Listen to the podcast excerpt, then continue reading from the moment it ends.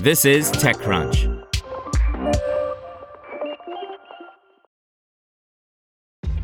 This episode is brought to you by ShipStation. You know, some things take a lot of work, like sending little robots to far off distant planets. And just as that's challenging, so too is running a successful e commerce business, especially when there's so much to do. So I want to introduce you all to ShipStation.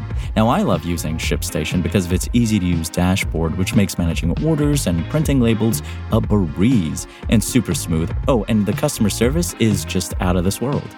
It's exactly what you need to help grow your business. Sign up for your free 60-day trial at shipstation.com slash technews. That's shipstation.com slash technews. Lyft picks comfort over sharing in bid to compete with Uber by Rebecca Bellan.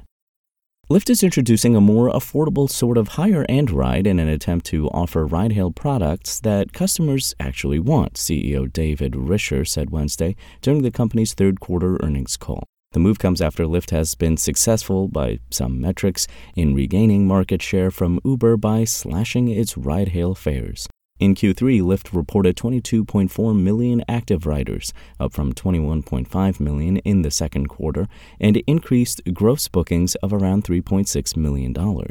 Now that Lyft has brought on some new riders, the task ahead is to retain those customers.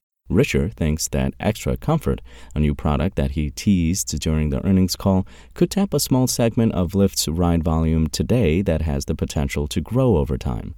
The cars are newer, the drivers are more experienced, the legroom is a little bit bigger, you can choose a quiet ride, and so on and so forth, said Risher, noting that the product would be priced at $1 to $2 above normal rides. You'll see it if you open up your Lyft app today in almost all the country, and tomorrow, even more. Risher compared Extra Comfort to Economy Plus tickets offered by airlines, which he said are a crazy profit driver for that industry. The upgraded experience would also provide Lyft with a higher margin product to deliver slightly better economics. The new product is in line with Risher's new goal for Lyft to prioritize higher quality products. For Lyft, that means ditching shared rides, which the executive says isn't a great product for either drivers or riders. Instead, Lyft is doubling down on products like Wait and Save, which gives customers a cheaper fare for agreeing to a more flexible pickup time, or its scheduled rides product, which has a premium price on it.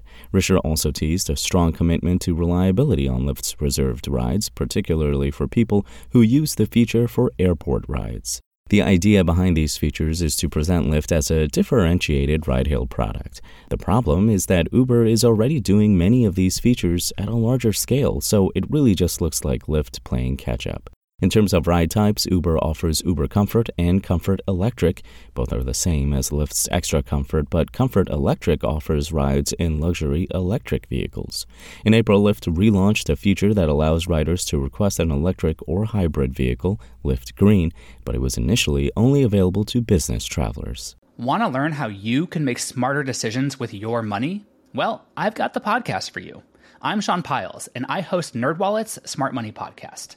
Our show features our team of nerds, personal finance experts in credit cards, banking, investing, and more. And they'll help you make the most of your money while cutting through the clutter and misinformation in today's world of personal finance. You'll get clarity on strategies to help you build your wealth, invest wisely, shop for financial products, and plan for major life events. Listen to NerdWallet's Smart Money Podcast wherever you get your podcasts.